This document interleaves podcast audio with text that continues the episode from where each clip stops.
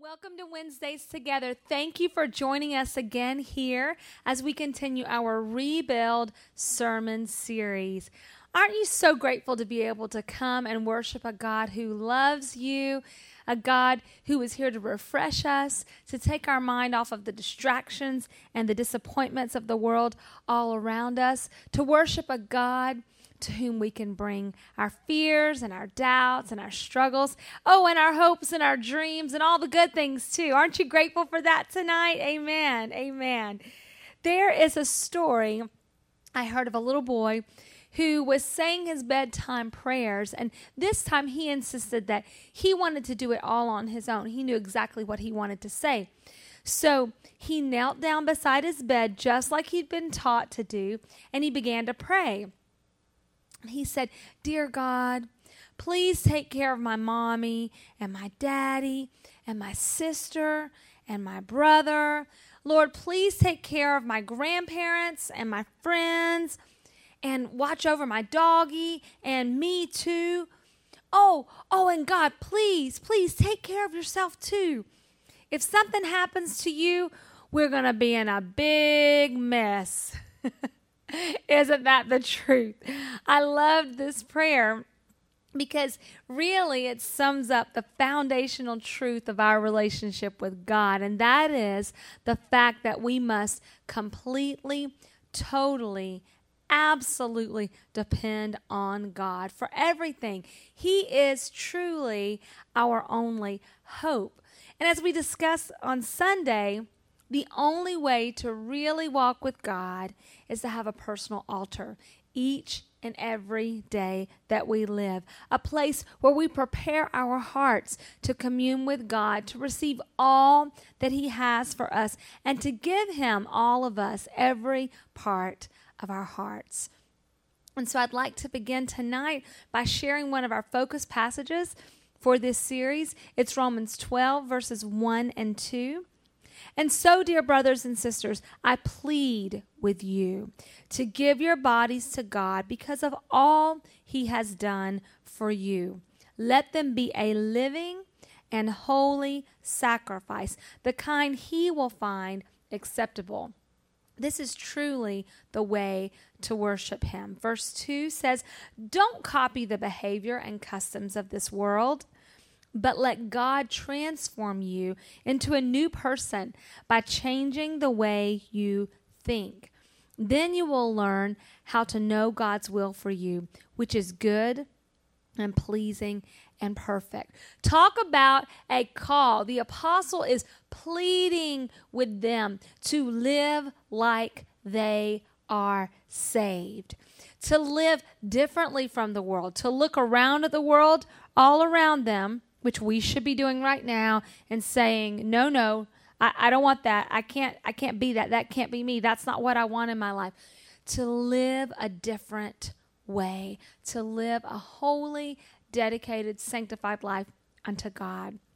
We talked a lot on Sunday about how Jesus is the perfect sacrifice, about how there is absolutely not one thing that you can do or that I can do to earn the grace of God. And we also talked about the fact that I'm drawn to God if, if I'm even drawn to God, it's because of His grace. That, in and of itself, is a sign of God's grace in me. I'm not drawn to God. I'm not compelled to serve Him or to love Him because I just got good one day and decided I wanted to serve God. No, sir, no, ma'am. It's because He's been calling me, extending grace to me all along the way. And so, when it comes to salvation, there is only one sacrifice, and that is Jesus Christ. This passage is calling us to sacrifice, to be a living sacrifice. We've talked all about how Jesus is the one sacrifice, and I want us to, to unpack this a little bit tonight so we can have a better understanding. You know, we, we've discussed thoroughly Sunday about how he was the spotless Lamb of God who fulfilled the law. He didn't destroy it, he was the fulfillment of that. And he brought remission or forgiveness or washing away of our sins to us, to every one of us. And he brought that once and for all. Now, you may remember the story in the Old Testament about Abraham. Father Abraham has many sons. Well, you know, that really was in question um, in, er, very early on for a number of reasons. But one reason that is quite a dramatic story that you probably remember, maybe you do, is when Abraham was commanded to sacrifice his son Isaac.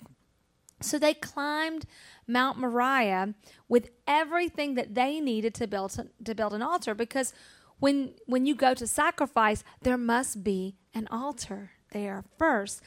But Isaac he he's he's pretty sharp, so along the way he asked an extremely relevant question at the time. Hey dad, where is the sacrifice? We've got everything we need for the fire, for the altar. We don't have a sacrifice to give unto God. Let's read Genesis starting at 22, uh, Genesis 22, starting at verse 6. It says, So Abraham took the wood of the burnt offering and laid it on Isaac his son. And he took the fire in his hand and a knife, and the two of them went together. But Isaac spoke to Abraham, his father, and said, My father. And he said, Here I am, my son. Then he said, Look, the fire and the wood, but where is the lamb for a burnt offering? Again, he's carrying he's carrying his own the the own his own materials for the altar as he's going, that he would be the sacrifice. And Abraham said, My son, God will provide for himself the lamb for a burnt offering. So the two of them went together. Skipping down to verse 12, and he said, This is God speaking to Abraham Do not lay your hand on the lad or do anything to him, for now I know that you fear God, since you have not withheld your son, your only son, from me. Then Abraham lifted his eyes and looked, and there behind him was a ram caught in a thicket by its horns. So Abraham went and took the ram and offered it up for a burnt offering instead of his son. And Abraham called the name of the place, The Lord Will Provide. As it is said to this day, In the mount of the Lord it shall be provided. Just like the Passover story we read Sunday, this passage also prophesies God's plan for saving the world. You see, Abraham, he had a great faith. And he spoke with great faith of what God would do. His statement had multiple layers of fulfillment because God, indeed, right then in that moment, provided a sacrifice in the place of Isaac. But that also foreshadowed the spotless Lamb of God that he would provide to remove our sins. And as we discussed on Sunday, as believers, we are called to receive all of Jesus' sacrifice, to open our hearts so wide that He is able to fill it completely with His love, to make our hearts altars that consume all of His sacrifice for us and in us, through us. But Scripture also calls us as believers to become living sacrifices. Now, again, we're these two are juxtaposed side by side. How can he be the sacrifice and then we become the sacrifice? I thought that I thought that you said, well, he's the one sacrifice once and for all, and, and what Jesus Christ did, the sacrifice of, of his own life for each one of us, then that was it. That was the fulfillment. Well, that is absolutely true. But it doesn't change the fact that we're called to be living sacrifices. And I want to talk about the distinction there because it is a very important distinction and it really does matter in terms of how we live our lives. It, just because we're called to be living sacrifices, it does not mean that we can do one thing to add to what God has done for us. We simply can't. But it means that in response to what God has done for us. Our lives must become living sacrifices unto Him. And that Romans 12 passage that we opened up with, that's what that passage is all about. Altars are where we are transformed to become living and holy to become the that kind of sacrifice to God. It's where we empty ourselves of the desire to copy the behaviors of the world. And it's where we find that perfect will of God for our lives.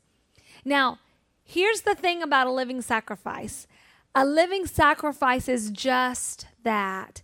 It is alive. Why don't you say to your neighbor, it's alive? Why don't you put in the chat, it's alive? It means though we are still alive, we choose to die out to our sinful nature. What, what do I mean by that? Well, we're we're making that choice every single day. We are dying daily. It's, it's not just a one-time thing. When you're baptized in Jesus' name for the remission of your sins, that's that's that's again, that's that once and for all. You're applying the shed blood of Jesus to your life. That covenant name is upon you. Something powerful takes place in that moment. Amen. Aren't you grateful for that? But we still have to walk in that forgiveness. We still need to have a daily altar every single day where we repent. We ask God to forgive us, to, to reapply, so to speak, uh, the blessings and the benefits of being in covenant, to have a clear, clean conscience before Him. And then when we die daily, it's not just about repenting, but it's also about saying, okay, now God, transform me. Purify my mind, purify my soul, purify my spirit, that I don't want the things that the world wants, that I don't want the things that I used to want, that I don't want the things that I want five days ago, that I wanted five days ago, but that every day I grow closer to you, I dig deeper in you, I can put my roots down deep in you and in your spirit. And that is what a living sacrifice is all about. It's choosing choosing to die out to our sinful nature. We choose to be like God and not the world. We live in such a way that reflects that we belong to God, not ourselves. His death saved the world, and my living sacrifice can glorify him in this world. Does anybody believe that?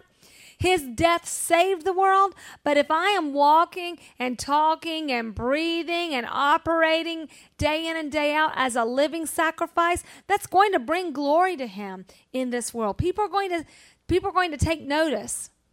People are going to want to know what's different about you. Amen. Amen. His sacrifice saved us and our living sacrifice keeps us connected to Him and to His mission.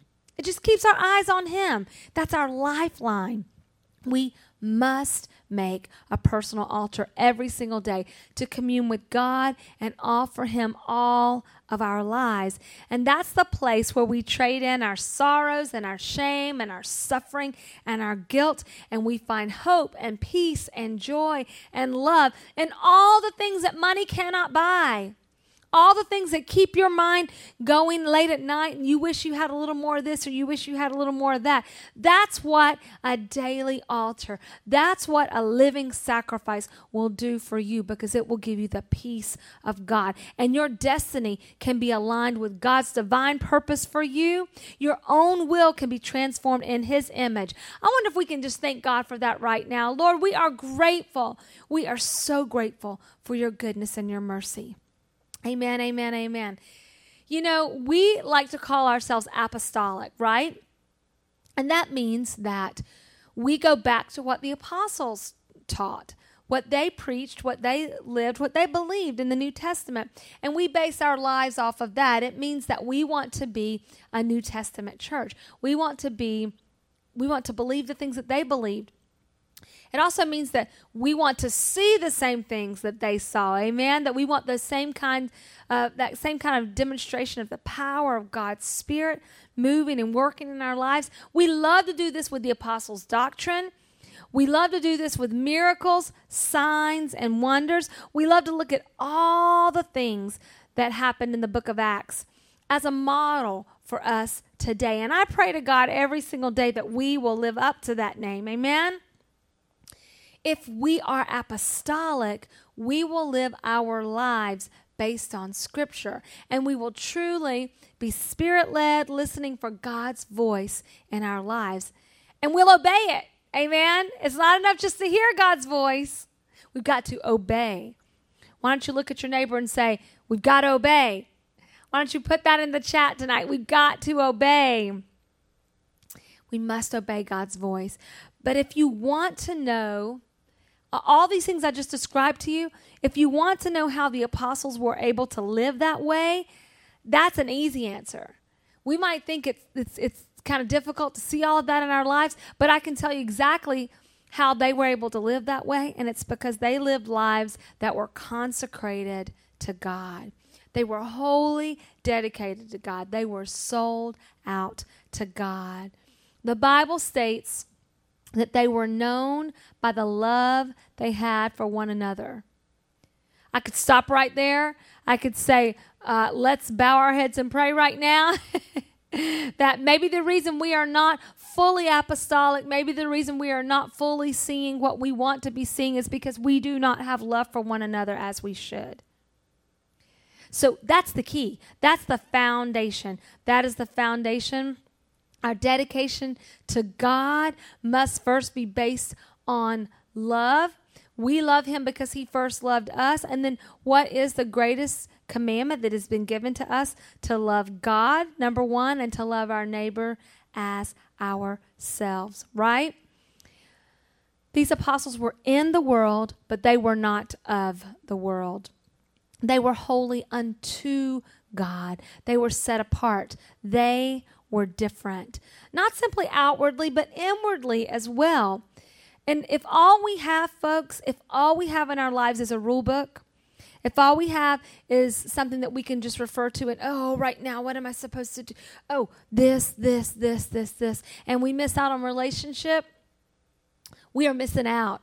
We are missing out. My relationship with God, of course, there are things that I'm going to do because I believe them to be pleasing to God. And of course, there are things that I am not going to do because I don't believe they are pleasing to God. But did you notice how, did you notice the end of that statement each time? Because it's about being pleasing to God. It's about what He desires in our lives. And that is the foundation of relationship. If it's just we do this because that's what the Bible says, or that's what the preacher says, or that's what my mama says, or that's what my great great great grandma said. That's great. It's great that that you want to honor and obey, but there's got to be a relationship that guides that. And that's what I'm telling you. Those apostles, they walked and they talked with the Lord. Now, He is not with us in the flesh right here, but folks, He is, His Spirit is right here. We have this treasure in earthen vessels. And I don't want to miss that. I don't want to miss that. I want you to look at their prayer lives because they knew how real he was. So when he ascended into heaven and they went on and they did these great and mighty acts, they were based on all this was based on their relationship, their prayer lives with them.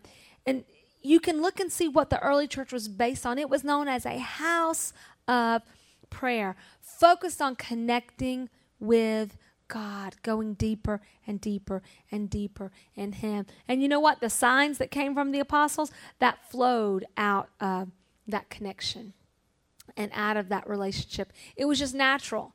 It was just natural. It flowed from their personal relationship with God. And folks, I'm going to tell you right now if there's ever a time that we need to be fully apostolic, it's right now. If there's ever a time that we need a demonstration of the Spirit in our lives, not just in our Sunday services, we need that too, but we need it when we're walking down the street. We need that when we walk by somebody, they feel something and they know that this is a safe person I can talk to. This is a person who can tell me how, what, what I need to hear, what my next steps in God need to be.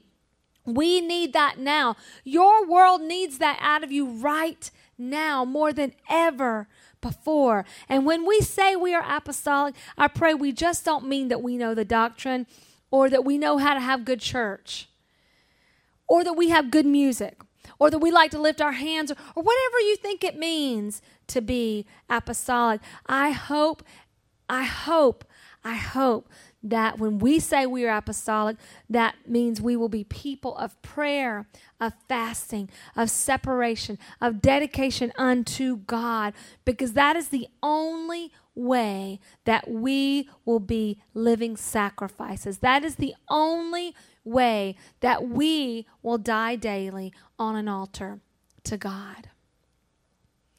I'd like to share a prophecy with you. Um, our, our bishop Dr. David K. Bernard, he shared this last week in a message he preached at the 75th anniversary of General Conference of the United Pentecostal Church.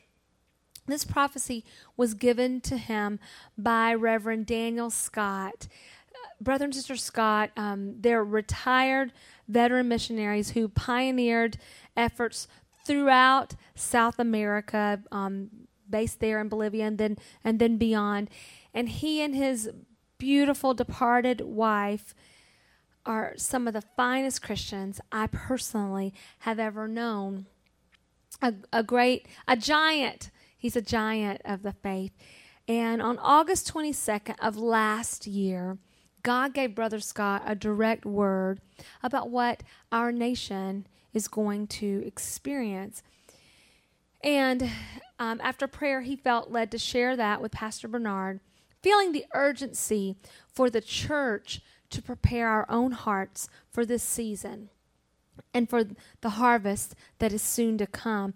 And I don't share prophecies lightly um, because I, I want to know that they're, first of all, that it's credible. It's something that I believe that is true. I believe the source and that it's biblically based. And I believe that um, I certainly believe that, or I wouldn't be sharing that with you tonight. I believe this is a word of God, a word from God that we need to heed. And so I'd like to read the prophecy to you in its entirety right now. My son, I will send a devastation on the United States, the like of which has never been experienced. The devastation will come with destruction multiplied times over, and the people will tremble. I will do this to bring the nation to its knees even the kings of the earth shall be clothed in fear. The entire population of the United States will then know the paths of treachery their leaders have traveled to destroy the faith of so many. My people who are called by my name will be tried severely. But my purpose will be to show myself to be their God, even before I come to gather them to me. But the end is not yet. This will take place just prior to my return, and I will use this devastation to cause many spiritual prodigals who have turned away from me to return and reconsecrate their lives to me, and many who have left the love of righteousness and the gospel to realign their principles. Also, I will bring multitudes to know me, because at that time there will be a revelation that all men everywhere will know that I am the only Lord God. What a powerful, powerful, powerful word to share. Um, I, I, I want to remind you this was uh, of when this was written and what our nation has faced since then. Folks, I want to sound a clarion call to each person right now under the sound of my voice. If there ever were a time to fully surrender to God, it is right now. If you are waiting on something before you get right with God, this is your time. Please don't get so distracted or so dejected that you fail to see the signs of the times right now. Please don't get so caught up with your own agenda that you miss out on the mighty move God is about to pour out on his people and through his people. This is the time to build an altar. This is the time to humble yourself before God and to ask for his forgiveness. And then walk in a way that pleases him. This prophecy was given seven months prior to our nation shutting down from COVID, and we can already see how some of it is coming to pass. Folks, if you have placed your hope in our government, I'm so sorry to tell you that your trust is about to get devastated. If you've placed your hope in your money, in your stocks, in your career, in your normal comfortable life, those are all castles that are built on the sand. My brothers and my sisters, this is the time to build an altar. This is the time to remove every single idol out of our lives, to allow the consuming fire of God to burn off every impurity in our hearts, to die daily to our flesh, so that we will be vessels of honor for God. And I am, I, I feel that same spirit of the Apostle Paul desperately pleading. I am desperately pleading right now. I feel a heavy burden upon me right now to ask, what will it take? What will it take for us to get serious with God? What will it take for us to give up our carnality? What will it take for us to turn our hearts back to God, back to our first love? What will it take to get our attention? Will we become the people of God who usher in his end time revival, or will we miss this moment because we are consumed by the things of this world? The same patterns that they follow, living lives for ourselves and not for God and not for His glory and not living for others. I'm calling us to pray right now. There is a mighty spirit right now in this place. Let's repent together. Dear God, we humble ourselves before you, God. Lord, you know the way. Lord, you know the way that we take. God, you see every step that we have taken that has not pleased you. And so, Lord, we humble ourselves. We repent. We ask right now, God, that we would be able to see where we are, that we would be able to see the signs of the times, and that we would stop playing church. God, that we would stand up as the body of Christ, that we would rise up, that we would take up your cause, that we would take up our cross, that we would be living sacrifices every single day, dying out to our flesh, to our will, or dying out dying out in every way. God, surrendering to you completely because we know that the times are not going to be easy. And we know that we must stay connected to you. You are our only source, God. You are our only source. You are our only supply. We must stay connected to you. But God, this is not a message of doom and gloom. There is a message of hope because we know that no matter the trials, we know that you are victorious, and we know that you have called us to be your children and your servants, Lord, to reap this mighty harvest that is set before us. And so we claim that right now.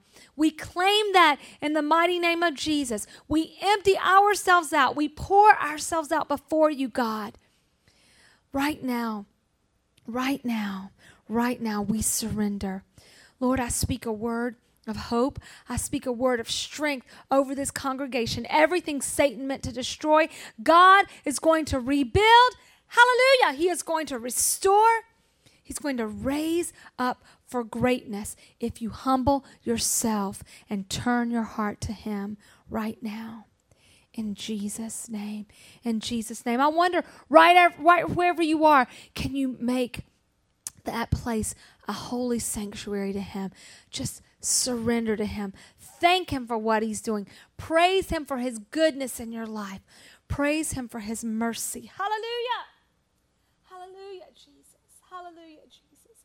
Lord, we thank you. Lord, we entertain your presence. Lord, we run from the things of this world and we run unto you.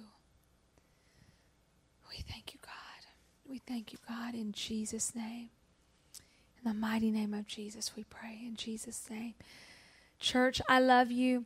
God loves you. God has incredible things for you. Maybe you're watching this tonight and you don't even know what to think about a lot of the things that I said, and maybe it's even frightening to you. Reach out, reach out to me, reach out to the church, someone you know, and let us talk through this with you. Maybe you need a Bible study. Maybe you need to be baptized and to be filled with the power of His Spirit. We are here to help get you ready for all that God has for you. As the church, we are going to rise up and we are going to claim everything God has for us. We trust you right now, Jesus, in Jesus' name. Amen, amen, amen. I love you, church. I hope you have a great rest of the week. We are here for you. We will see you Sunday morning. If you're coming in person, it's at 10:30. If you're watching online, it's 10:30 and at 7 p.m. Have a great day. God bless you.